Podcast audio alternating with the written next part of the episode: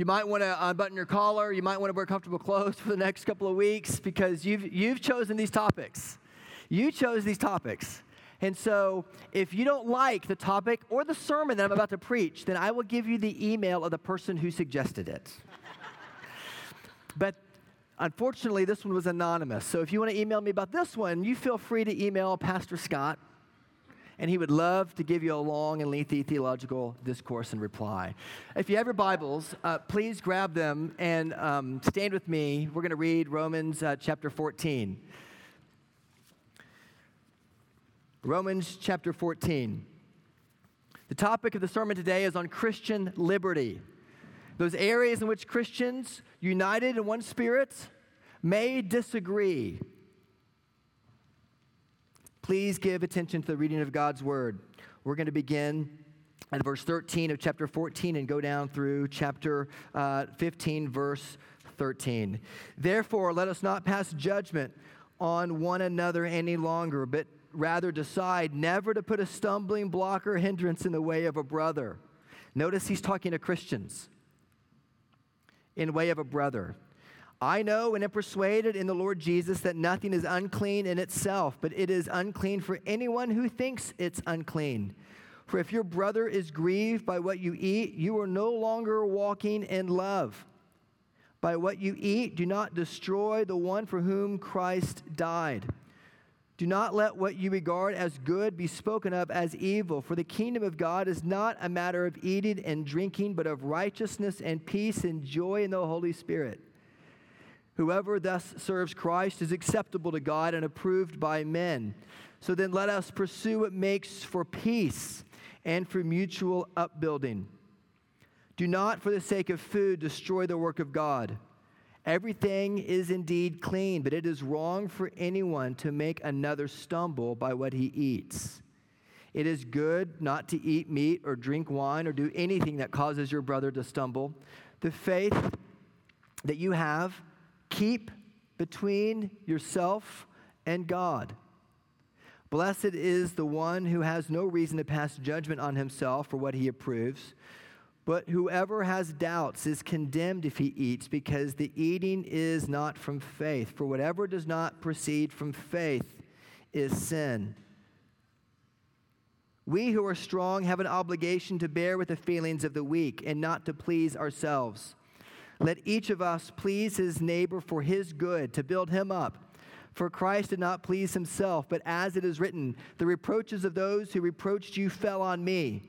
For whatever was written in former days was written for our instruction, that through endurance and through the encouragement of the scriptures we might have hope.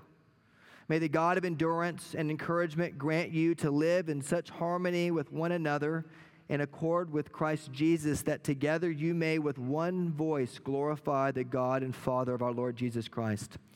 Therefore, welcome one another as Christ has welcomed you for the glory of God. For I tell you that Christ became a servant to the circumcised to show God's truthfulness in order to confirm the promises given to the patriarchs, and in order that the Gentiles might glorify God for his mercy, as it is written. Therefore, I will praise you among the Gentiles and sing your name. And again, it is said, Rejoice, O Gentiles, with his people. And again, praise the Lord, all you Gentiles, and let all the people extol him. And again, Isaiah says, The root of Jesse will come, even he who arises to rule the Gentiles. In him will the Gentiles hope. May the God of hope fill you with all joy and peace in believing, so that by the power of the Holy Spirit, you may abound in hope. The grass withers and the flowers fade, friends, but God's word stands forever. This is the word of the Lord. Thanks be to God. You may be seated. I will never forget, I was a senior in college and I decided at that point to go to seminary. And there, were, uh, there was a seminary that was coming to town and there were a lot of guys that I didn't know very well, but I really respected. The way they talked about theology, the way they talked about scripture was just really attractive to me. I didn't really get it. I didn't really understand that crowd. I didn't really know much about those people. They weren't in the circles I uh, ran with um, uh, directly. But I decided to go to this dinner uh, with this seminary. The head of admissions came and invited us all there. It was incredibly warm And he said, You can order off the menu. It's on us. We're so glad you guys are here. And it came time for him to order. And he ordered a beer. No, no, no. I'm going to say it again. He ordered a beer. And I, the good, righteous Pharisee, future seminary student that I was, saw a guy had a order of, and then after him, every guy around the table, almost, almost every guy, ordered a beer. And I remember I was shocked because they were all sin is equal, except two when I was growing up. One, do not have sex before marriage will tar and feather you. Two, never touch alcohol. And then a bonus one was don't ever touch tobacco. I don't know if you've ever grown up in an environment like that, but I certainly did. I was shocked that night to watch these dear brothers who loved Jesus. They, they, they drank, they, they drank a, a beer. And I remember, I remember being so um, taken back by that that I decided not to go to that seminary, quite honestly, because not only did they choose to drink a beer, even though they were all 21, at an event. But after dinner, you know what they said they were going to go do? Smoke cigars. It shocked me. Now, I know, I know from some of the stuff that you've, you've written in about that some of you voted for SQ 788. All right, let's get personal. And some of you didn't. I know you well enough to know some of you voted for a particular candidate and some of you didn't. I know you well enough as your pastor to know that there are lots of things that we are united in Christ who can say together, we have an alien righteousness that is not our own. We are bought with a price. So glorify God with your body. And yet we have to be oh so careful not to grow smug about things with which Christians united in Christ, placing our faith firmly in Him, knowing that there are things to be abused on all sides of every aisle and every cul de sac we could possibly dream. We are centered around the finished work of Jesus Christ. Amen? And we have got to fight like crazy as a church to keep the gospel as the burning center so that we're able to recognize what the principles are with which we can enjoy Christian freedom. So I'm going to give you four this morning, and then I'm going to give you two case studies. I'm going to try to do all of this quickly. Four principles to understand how we are to live with all of our Christian liberty. First, notice that Paul in Romans chapter 14 is addressing Christians. He's addressing Christians in Rome, some of whom were trying to figure out how do you, how do you um, honor the Mosaic law? And yet also believe that Christ fulfilled it. You know, back in Acts chapter 15, they had the Jerusalem Council, and they came together and said, What do we do with circumcision? Should Greeks who become Christians be circumcised? It had been practiced all the way through uh, uh, the, the, the, history of the church since Abraham. God, the children of believers were marked off by a certain sign that was circumcision. Should we continue to circumcise as a sign of those who become to faith? And the church said, no, no, no.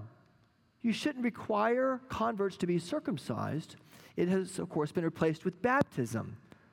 And you shouldn't require what was once an Old Testament sign of the nation of Israel to be now imposed upon those who are born after Christ has fulfilled all of the ceremonial and civil laws of the Old Testament, which were given to people for two reasons. The civil, the ceremonial law was given to set Israel apart from the nations of the world. It was given to make them distinct. It was given to make them those who worship the one true God. They did not worship Baal. They did not worship Moloch. They worshiped the one true God, Yahweh of Israel. And secondly, it was given to teach Israel in their heart that there is always a cost to come before the presence of God.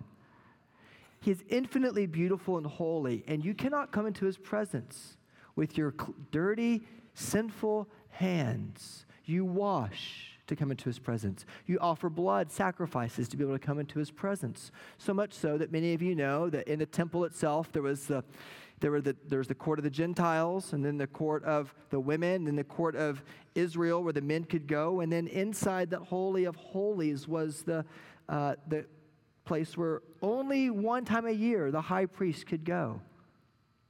And all of that was set up to show the infinite, glorious goodness, holiness of God. And there must therefore be the shedding of blood in order for us to go into his presence. But in Romans chapter 14, Paul is addressing the church in Rome, and they are squabbling within the church over what do you do with Moses. And Paul says, Brothers, the, the law has been fulfilled in Christ. What was unclean in the Old Testament is now clean. Christ himself in Mark chapter 7 said as much. He, he has made things clean. And he himself stands as our clean laws. He himself was the one who was perfectly clean on behalf of us, so that he might be the once for all sacrifice for believers. And though the civil and ceremonial laws are no longer in effect for us, the moral law, of course, as given in the Ten Commandments, still is what we're called to live by because it reminds us yet again of what God is shaping, molding, forming us into as a holy people. Does that make sense? So, principle number one, or, or foundational principle, I should say, is that liberty and love always go together. This is the foundational. If you're a note taker, this would be before number one. It's the foundational principle when you think about liberty. Liberty and love always go together. You notice what Paul says here in verse 22 of chapter 14. He gives us the first principle he says, The faith that you have, in particular food preferences, in particular preferences of whether you as a Christian want to enjoy God's good gifts of a cigar or of, of alcohol within reason, not be mastered by it. Keep it between yourself and God. So, principle number one is liberty and love go together. Therefore, Christian liberty must never be flaunted. Christian liberty must never be flaunted. Listen, if you're all about some um, uh, political decision, don't flaunt it. If you're all about some uh, personal preference, whether it be food or drink, don't flaunt it. Now, I am talking about issues about which the Bible does not clearly speak. And that is a conversation that we should have together. Well, what about things that the Bible clearly does? Let's talk about that together as a family. But let's do so in a humble way, knowing that there are people who are also going to show you in Scripture perhaps things that may cause you to um, potentially, that may challenge you, may even offend you. Are you with me? Principle number one don't flaunt it. Uh, uh, principle number two Christian liberty does not mean that you welcome fellow Christians only when you have sorted out their views on X or Y. Let me say it positively. You welcome Christians even though you may not agree on everything. You welcome them and you learn from them. These are Christians who may not agree with you on everything, right? Even in our church, you have you know, our church clearly teaches that the biblical view of, of, of, of baptism, for example, is that you baptize children. But the elders have displayed before you that there are people here who don't yet believe that. And we are so glad you're here. We want you to feel, we want you to feel welcome and a crucial part of this church. And yet, we want you to be able to struggle over that particular doctrine and help it to, um, to see why the elders of this church teach that particular view. But in issues that are not clear in Scripture, whether you vote for this you know, state question or that state question, we want you to be able to welcome those into your living rooms that may not agree with you. Let me, um, let me give you an example. When I first came to Owasso, there was a guy um, who, who said that in the parking lot, he saw a bumper sticker for the candidate of another party. And he said to me, I, Blake, I seriously had to talk myself out of it, leaving church, not to slash his tires. I wish he was kidding. There's another, there's another uh, pastor friend of mine in town who was telling me when I first came to town. He said, um, he said, yeah, we're, we're known around town as the drinking church because our elders, our staff, could have a beer together at Red Robin. Now, listen, I don't want us to be known as the church that doesn't drink. I don't want us to be known as the church that does drink. I don't want us to be known as the church that votes for this candidate. I don't want us to be known for the church that doesn't vote for that. I want us to be known for the church that's centered around the gospel. Amen? Why wouldn't we just divide into our tribes around town? It would be a whole lot easier. Why wouldn't in the membership form we ask p- questions about um, political leanings? Why wouldn't we ask about and say, you know what, if that's your, your tribe, then why don't you go over here? If that's your tribe, why don't you go over here? I can, I can show you where most of the pastors in town fall on those issues. Let's, why don't we just divide up? Why not? Because every church that Paul wrote to in the New Testament, when he delivered the declaration from Acts 15, he was the one, Acts 16 1, who was to bring the letters to the churches to talk about this dispute that they had in Jerusalem. And how Paul is the one who writes to every church there is beauty in being together, centered around the finished work of Christ, who don't always agree on secondary issues. And you know what? That's what makes the church beautiful. Where else can you learn how to dialogue in this world? Because I guarantee you, it certainly can't be Facebook. You know, there was, um, there was a friend of mine who not long ago put a post up on Facebook, and um, this, is, this is what he had to say. He said, um, Dear person passionately pursuing your political agenda on Facebook, congratulations. You have convinced me to change my vote. Thank you so very much for helping me to see the light. Affectionately yours, no one ever. Listen, sometimes the way that we um, uh, um, decide to um, declare our allegiance, I think if Paul were writing a church to the church in Tulsa, he would say, would you simmer down on social media, Christians? Don't flaunt your liberty. And secondly, don't ex- welcome people who may differ from you. Romans 14:1 says, "As for the one who is weak in faith, welcome him, but do not quarrel over opinions." Later on, it says, Let not the one who eats despise the one who abstains. Let not the one who abstains pass judgment on the one who eats, for God has welcomed him. These are issues with which Christians disagree in the church in Rome. Are you able to have that kind of dialogue, right? I told you it'd get kind of hot in here. Principle number three Jesus nor any writers of the New Testament tell us to avoid those who differ with us. The truth be known, we need others who disagree with us to help us see the gospel more clearly. Let me give you a case in point. Most of you, when you think about culture, you immediately think about normative culture being white.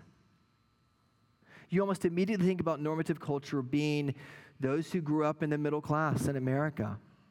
And so the lens through which you view the world is so full of your own context that you tend to intuit things based upon your context.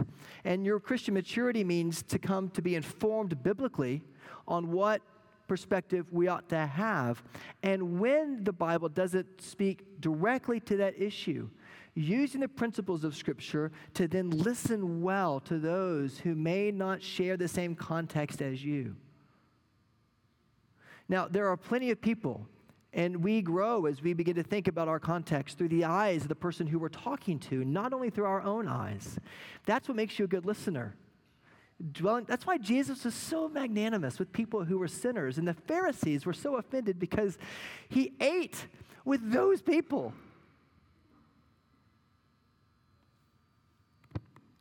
John Wesley one time uh, once wrote, I met those um, in our society who had votes in the ensuing election.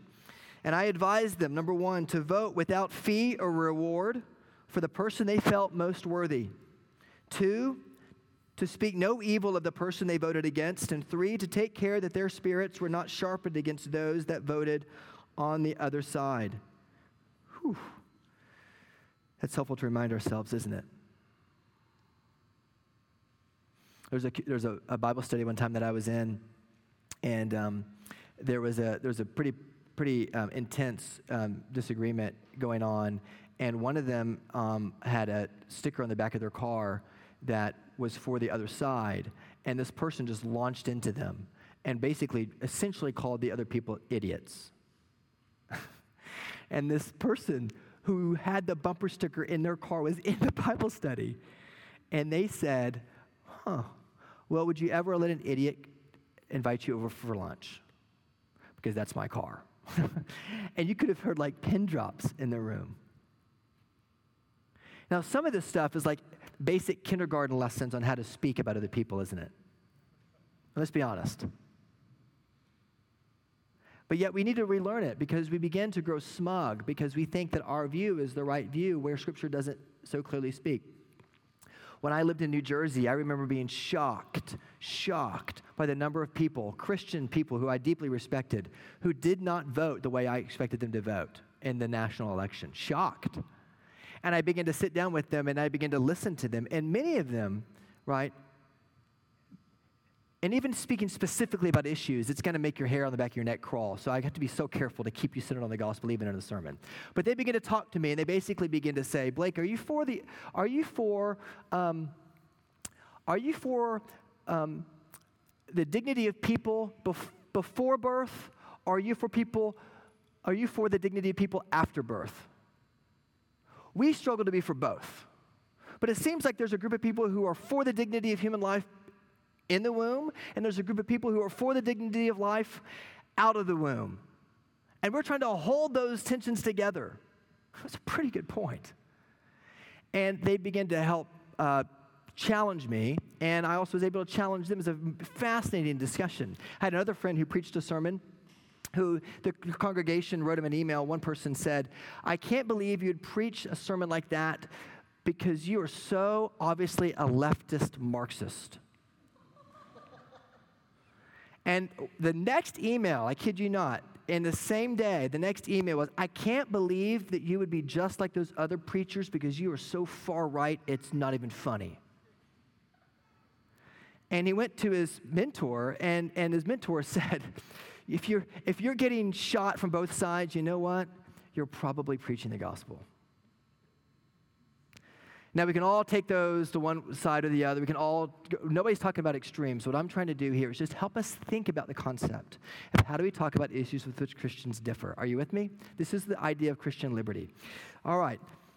Number three, principle number three comes from Romans chapter 13. Therefore, let us not pass judgment on one another any longer, but rather decide never to put a stumbling block or hindrance in the way of a brother. Christian liberty because truth, because love and liberty go together, Christian liberty ought never to be used in such a way that you become a stumbling block to another Christian. 1 Corinthians 8 teaches us that Paul very purposefully dedicated his life to the application of this principle in his evangelism. To the Jew, he became a Jew. To the Greek, he became a Greek. Why? Because he wanted to win some to the gospel. Sometimes Sometimes um, Jesus seemed to be putting stumbling blocks in the way of others. Sometimes, um, when you're with a crowd of Christians who have adopted the appendix to the Apostles' Creed that says you cannot do this or you cannot do that, where Scripture may not so clearly speak. Like, for example, enjoy uh, alcohol within reason, in moderation, God's good gifts to His church, Martin Luther said, are the holy sacrament of communion, God's word, and beer. So going to Bricktown and seeing a believer have a beer, how are we to handle that? I mean, some of us will say that's no big deal. Some of us look down our nose at him and we secretly think we're better than they are because we're teetotalers. Friends, let not, don't flaunt your preferences and be not defined by anything else but the gospel. Welcome them with love and do not put a stumbling block in their way. Why was Jesus so adamant about being so bold before the Pharisees? We read the verse about don't put a stumbling block in our way, and it actually makes us feel restricted, doesn't it? It makes us feel like, well, we can't, if there's somebody who, who grew up as a teetotaler, we should never drink around them lest we offend them. Jesus actually turned that on its head. And with the Pharisees, Jesus was amazingly free. Jesus was the one who was probably the, more the life of the party in the context of, of Pharisees. He was always challenging the status quo for them. But notice when he was with the pagans or the non Christians, he withdrew and he was very careful to win them. He was very gentle. Like, for example, you know, Jesus might uh, turn water into wine at a party where there are many, many uh, believers of Sadducees and Pharisees at that party in Canaan, at the wedding in Canaan, the very first miracle he ever performed. And yet, at the other times when he was uh, ministering to the woman at the well, he was challenging her on her view of adultery.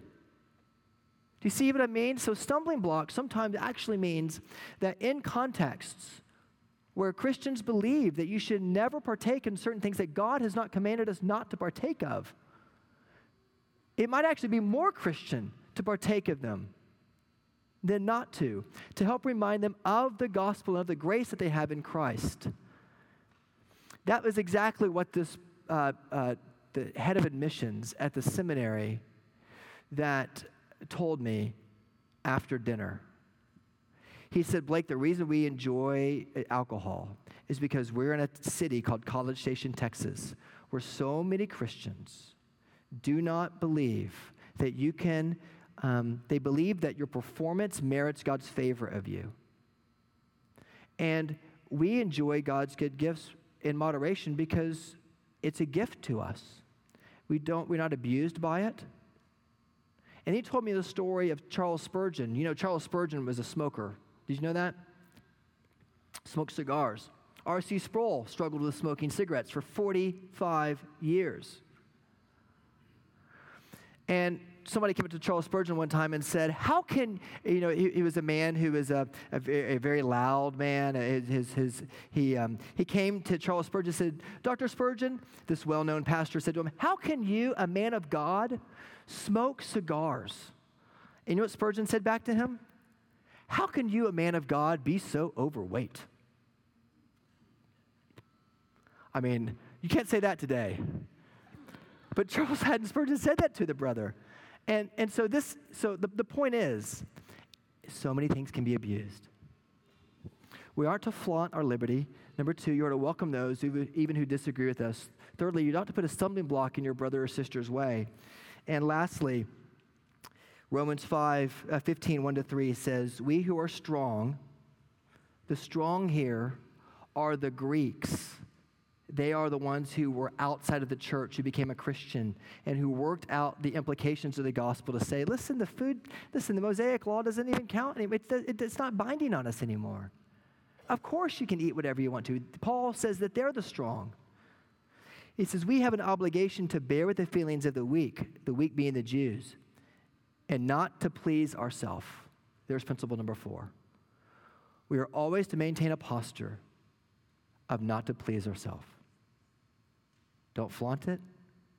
Welcome those who disagree with you, even learn from them. Third, don't put a stumbling block in a brother's way. And fourthly, we ought to grasp the gospel so much that we ought not to please ourselves, for even Christ, chapter 15, verse 3, did not please himself.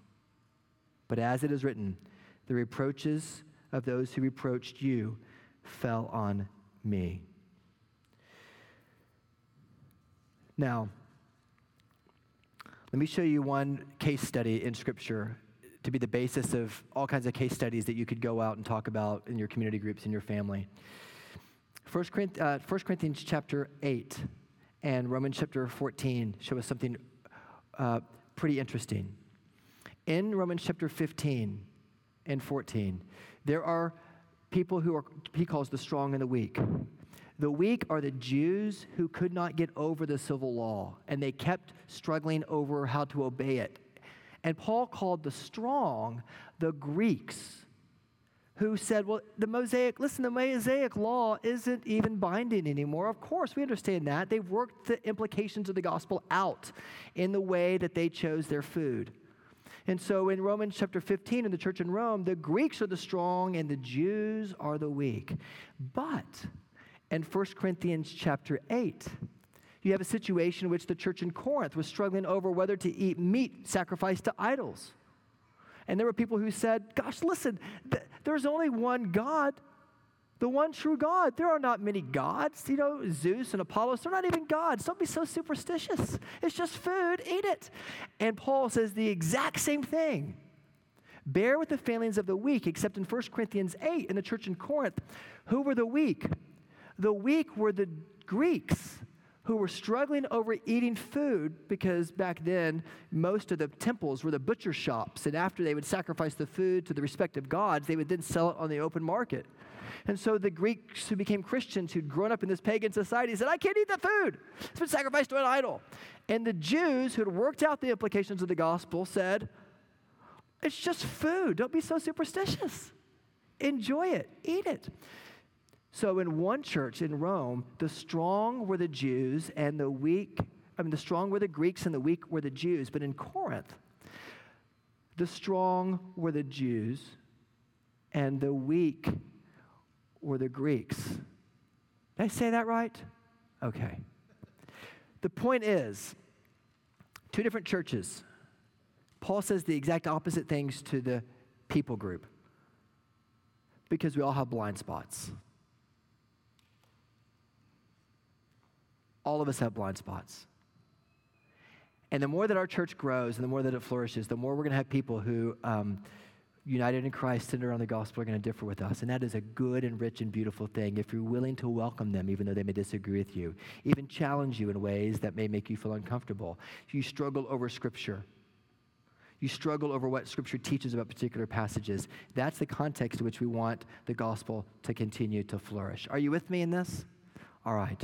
The four principles. Number one, don't flaunt your preferences in Christ. Romans 14, 22. Number two, you welcome those who may differ from you. Number three, Romans 14, 13. Don't put a stumbling block in a brother's way. Number four, you ought to always have a posture of bearing with the failings of the weak. Romans 15, 1 to 3. The gospel provides the framework for confronting narrow minded friends who are self righteous about making laws that enslave them, and the gospel provides the framework for confronting broad minded friends whose self righteousness about flaunting their freedom also enslaves them. We do not want to be enslaved by anything except Christ. We are fools for Him. So, into the context of the Christian community, grappling with love we all recognize that we don't have one idol of our heart, we have multiple idols of our hearts, and they enslave us. And it's only when we come back to Christ Himself, who was the great offender and at the same time the great substitute for us, that we're able to have honest conversations with people in a way that's charitable and that's loving toward those with whom we might initially disagree. And in the end, if we do disagree from this issue, on this issue, wonderful. We disagree on the issue. And so we as a church have a decision to make.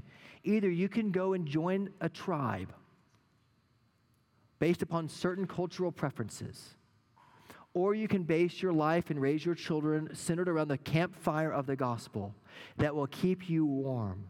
We all get to learn about one another, centered around the finished work of Christ, using not our personal preferences or our, even our human intuition, but using God's word to shape and mold what we stand on and what informs us. Then the church begins to thrive. Amen? Jesus didn't flaunt his deity, he became a servant for you and me. Jesus didn't withhold himself from everybody, but he welcomed the poor and the outcast, he welcomed the sinner. He challenged the Pharisee. So also ought it to be that way for you and me. Jesus didn't put a stumbling block in his in, in his brother or sister's way. No, he became the stumbling block upon which the world stumbles and upon which we all gladly find our righteousness as an alien righteousness that is given to us by Christ himself who died for us. Jesus himself was not the one who said, Father, my will be done. No, Jesus said, Your will be done. Let this cup pass from me, but if it's not your will, oh Father. Your will be done. He gave up his personal preferences. Can we do that together? Using this as a basis, there's a thousand different directions that you can go, all kinds of fun, hot topics. And we'll begin to talk about several of those over the next couple of weeks. Let's pray together. Father, we thank you that you have given us Christ, the one who brought liberty and love together, who shocked the Jews by fulfilling the clean laws, and he shocked the Greeks by telling us that marriage is only to be the place where you are to be sexually active. He shocked us to say that you're committed to one person the opposite sex for life. And then at the same time, he shocked those who were religious all their days in Judaism by saying, Listen, I tell you, that if you even think about killing somebody, even get angry in your heart, lust after them, you have already committed sin. So, Father, thank you that you love us so much, that you want us to be people who are centered around your finished work. So, help us to do that, we pray, struggling along the way. In Jesus' name, amen.